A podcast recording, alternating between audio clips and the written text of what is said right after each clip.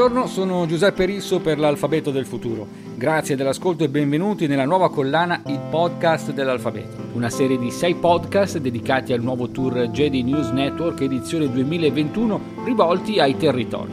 Un progetto arrivato quest'anno alla terza edizione, nato per farci conoscere la capacità del nostro paese di fare innovazione. Il tour, organizzato dai quotidiani del gruppo GNN in collaborazione con Intesa San Paolo, ci porta a Mantova per parlare di cibo e alimentazione. Dopo questi mesi di pandemia, costretti in casa, tutti noi abbiamo riscoperto il piacere e la gioia di stare ai fornelli. Abbiamo imparato a considerare il cibo non più solo come semplice nutrimento, ma come passione e cultura. Oggi parliamo di mangiare, analizzando la totalità della sua filiera, dalla produzione nei campi e nelle industrie fino alle nostre tavole. A parlare con noi oggi di agribusiness sono i rappresentanti di alcune delle più importanti eccellenze imprenditoriali e scientifiche del nostro paese. Partiamo dalla produzione di uno dei fiori all'occhiello del territorio mantovano. Tecnologia e innovazione. Pensando ai salumi, cosa può significare? Lo chiediamo a Nicola Levoni, presidente dell'omonima azienda e presidente dell'Associazione Industriali delle Carni e dei Salumi.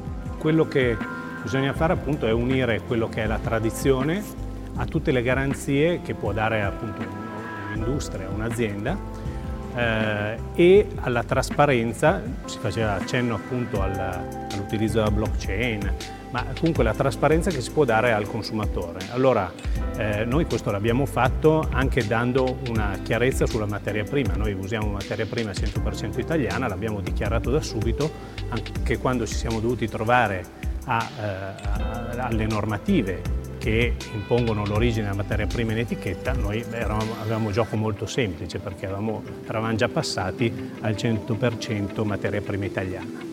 Poi ecco, quello che bisogna fare è pensare che la filiera non inizia solo dal campo e finisce alla distribuzione, ma finisce anche nelle case delle persone. Quindi quello che stiamo facendo noi è fare molta cultura, informazione, facciamo anche proprio dei corsi, eh, sia ai nostri eh, interni che eh, all'esterno, quindi alla nostra clientela e ai nostri agenti di commercio. Facciamo dei corsi di formazione che chiamiamo un po', usiamo un termine magari l'ultimo miglio, cioè come fare in modo che il prodotto sia salutare, gustoso, di altissima qualità anche poi quando viene consumato dal consumatore finale. Questo lo possiamo fare facendo formazione ma anche avendo tutti i modi per eh, digitalizzare tutto quello che è stato la tradizione di oltre eh, 110 anni di storia e quindi passare a una eh, struttura più sistemica che può essere eh, anche progettata per il futuro, per le nuove generazioni. Non possiamo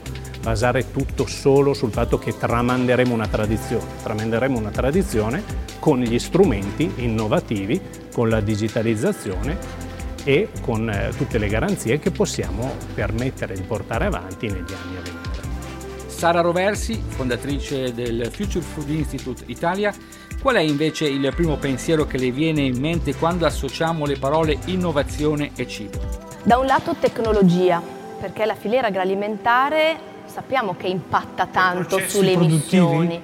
Processi produttivi che possono essere migliorati e resi molto più sostenibili grazie alla tecnologia. Pensiamo al consumo di acqua, per esempio. Consumo di acqua sicuramente è una tematica molto importante. Noi siamo nel cuore del Mediterraneo, sappiamo che il Mediterraneo nei prossimi anni è un'area a rischio di desertificazione, sappiamo quanto le nostre produzioni siano preziose, ricche, importanti, vadano preservate.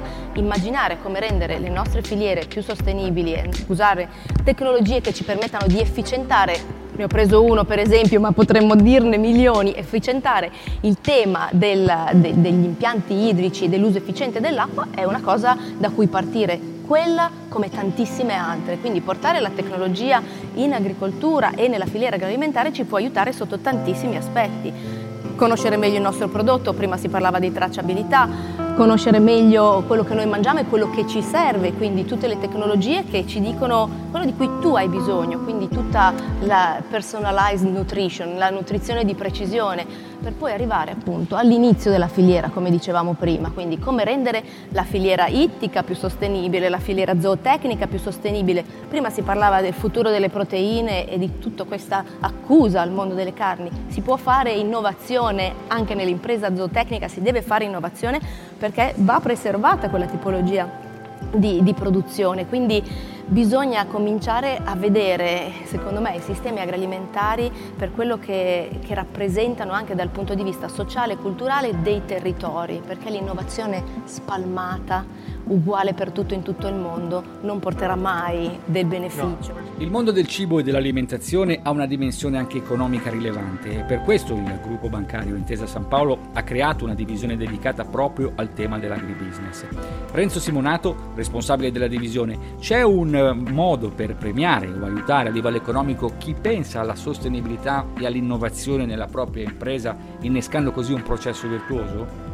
voler aiutare le aziende a, eh, a, a, trasformarsi verso un percorso ESG, perché non lo ricordiamo non c'è soltanto l'ambiente, ma c'è anche il social e, la governance, quindi eh, per creare dei prodotti eh, bancari, quindi dei, dei finanziamenti che premino con degli scontistiche di tasso la, i comportamenti virtuosi mantenuti nel tempo e questo è un modo per agevolare il, il cambiamento, anche perché mi permetta di ricordare che nel momento in cui un cliente diciamo, diventa più sostenibile, in questa fase così importante degli anni 20 eh, diciamo, corre anche meno rischi in futuro. Guido Barilla, presidente dell'omonimo gruppo, quando parliamo di sostenibilità alimentare stiamo facendo qualcosa di concreto sia come sistema paese sia come sistema industriale?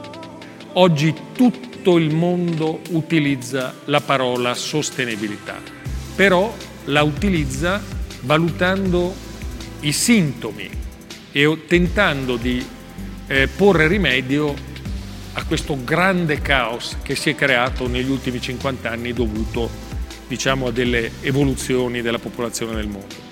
Però pochi si fermano e si soffermano veramente ad approfondire quali sono le grandi macri cause che nonostante qualsiasi sforzo noi faremo oggi rimarranno e saranno eh, le generatrici di questi grandi temi.